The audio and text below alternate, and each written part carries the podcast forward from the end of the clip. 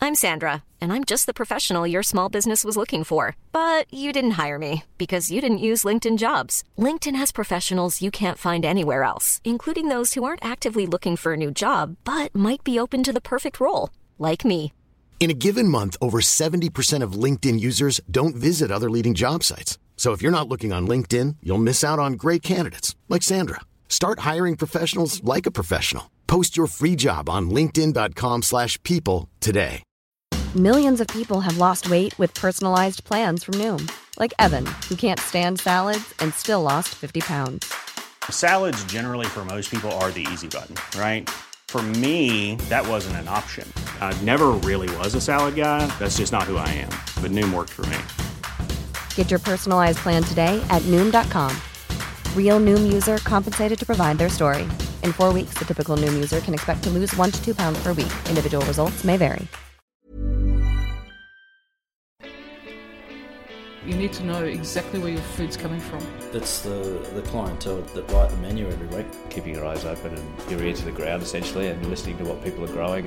The integrity, that, that provenance, that ability to not just know where something came from, but to really know the, the ins and outs of how it was raised mm. is really important.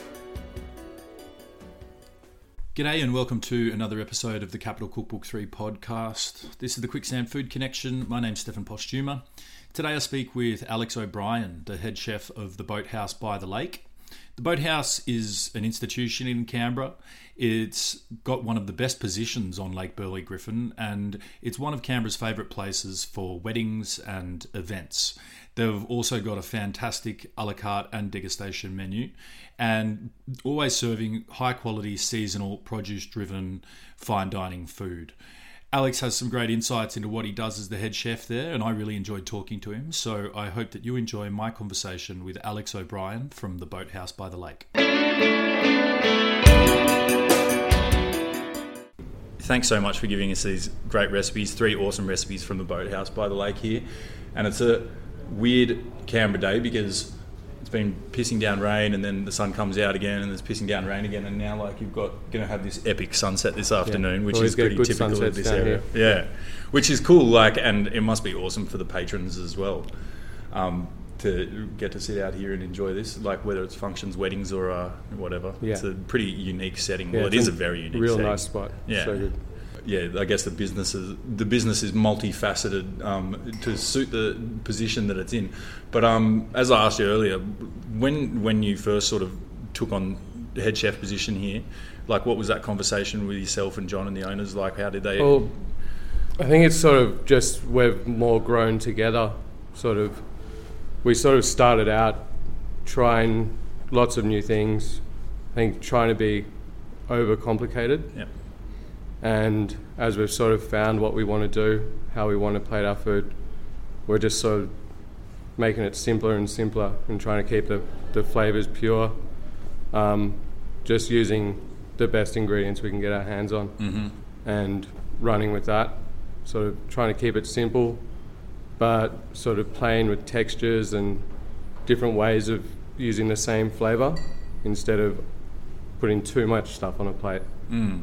So. I, th- I, think it, it can be a bit of a, a trap that you know fine dining or sophisticated chefs can fall into is is is using so many flavors on a plate that yeah. one oh, like that, that it overcomplicates itself or something overpowers something and and it becomes overcomplicated yeah. and that's something that so yeah we try and pick a one or two sometimes three flavors main flavors and then just run with them and mm.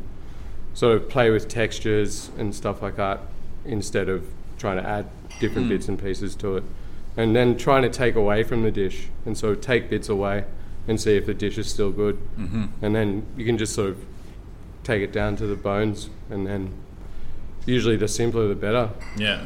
Like the cleaner, fresher, everything. Yeah, and that that type of mentality like it comes with it comes with like a confidence as a chef as well, a confidence in, in, in what you're doing. Like I think that things chefs can hide, you know, hide behind texture and technique. Yeah. Um, and it, it, it, does take a certain confidence to be able to just work with a couple of flavors. yeah, it, yeah. It it's a lot harder to yeah. actually get something simple and still tasting really, really mm. good.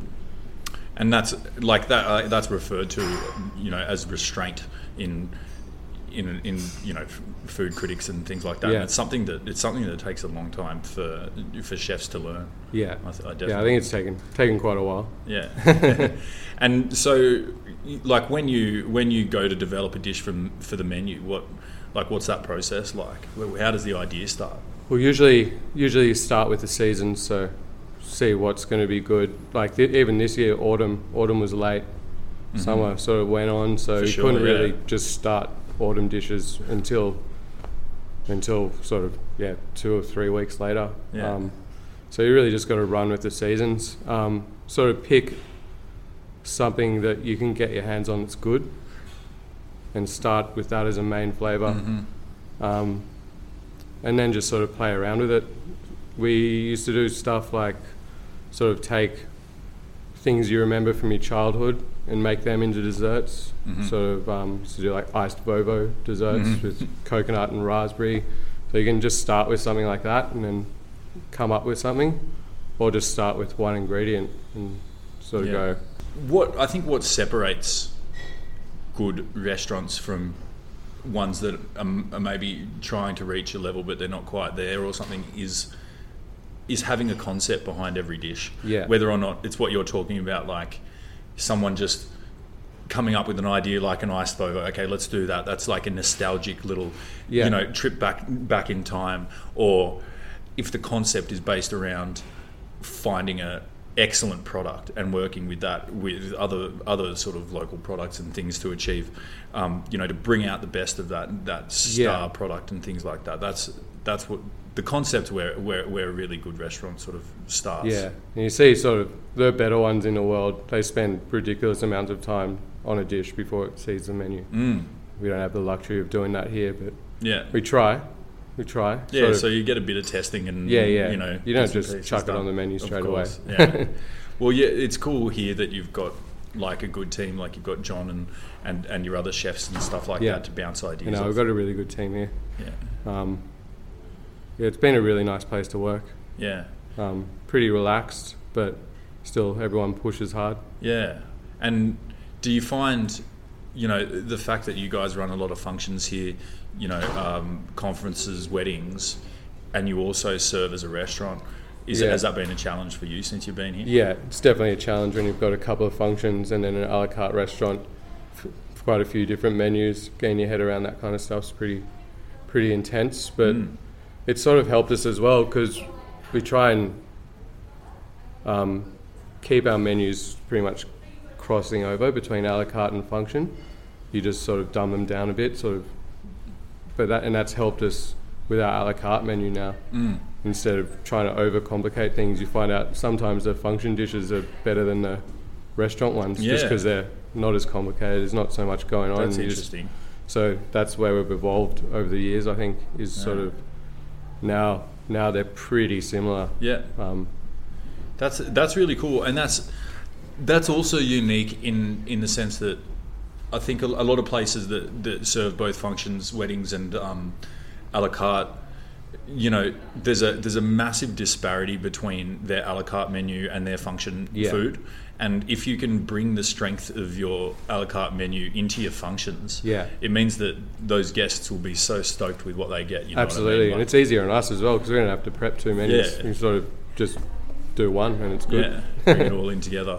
Um, yeah, I guess you know y- you talk about wedding food and and and still still now like you'll you'll get beef chicken beef chicken or Yeah. or, or, or salmon salmon lamb salmon lamb or, Yeah. or, or whatever it might be but it um but but having that sort of extra edge edge of sophistication and i- like interest in the in the dishes and the menu it's not Yeah. just like it's not just the same thing over and over for your wedding you Yeah, want it because to be slapping out something- function food can be pretty boring. but Yeah.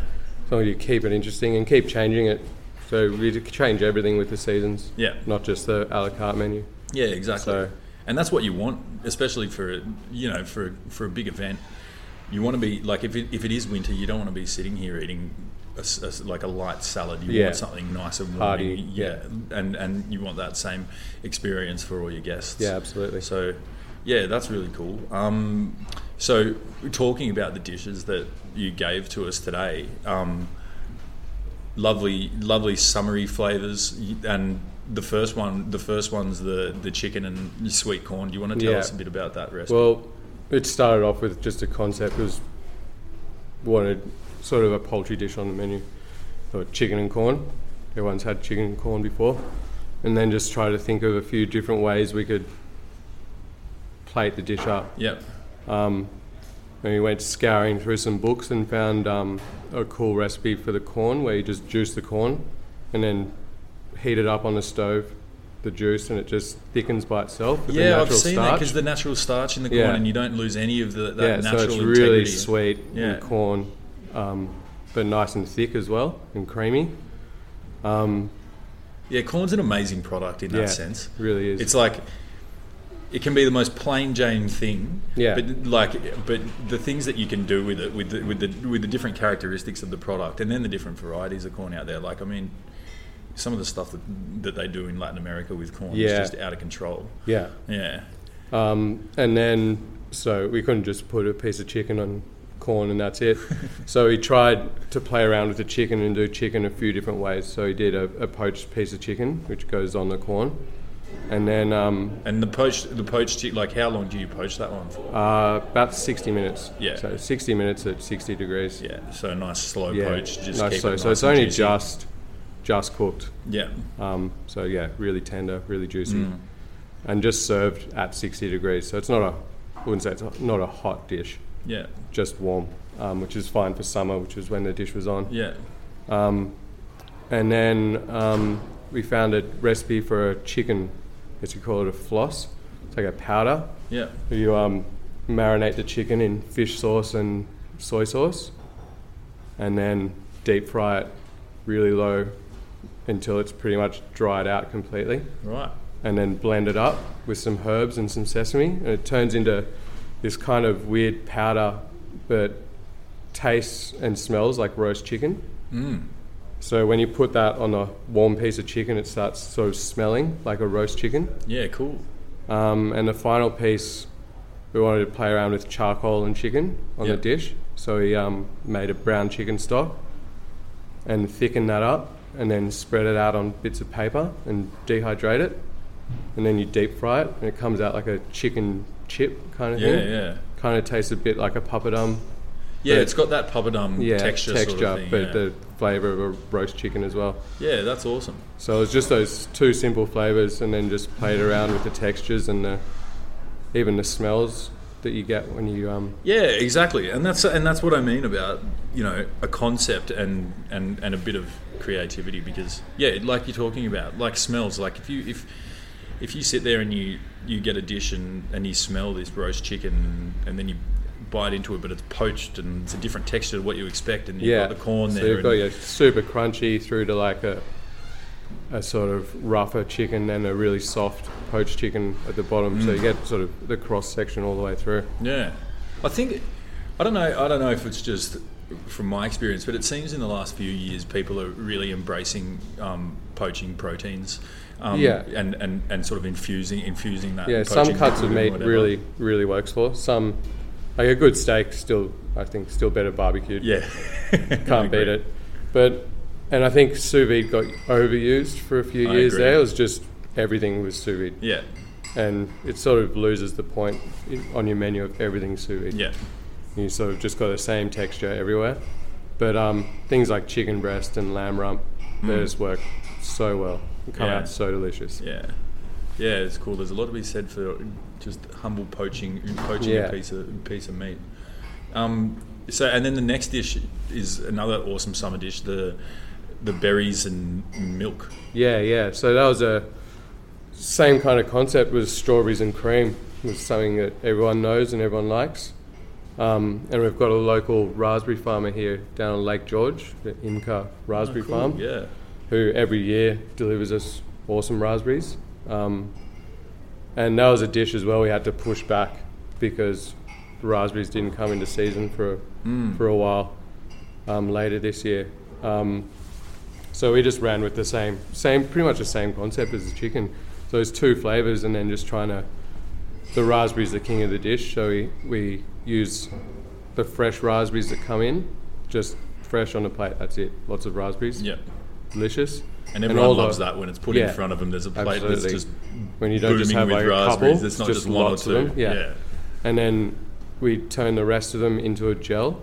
Yeah. So, um, and then just played with trying to get some texture into the plate, some different um, not really different flavors, but we started with a, a old menu thing where we made a creme brulee, and one day we accidentally, well, we had to freeze some down, and then we churned it in the paco jet, and it came out just super creamy and delicious. Yeah. So we had that one day, and we're like, "Wow, that would be perfect on a dish, just for some creaminess, like Yeah. the, the cream content of the dish."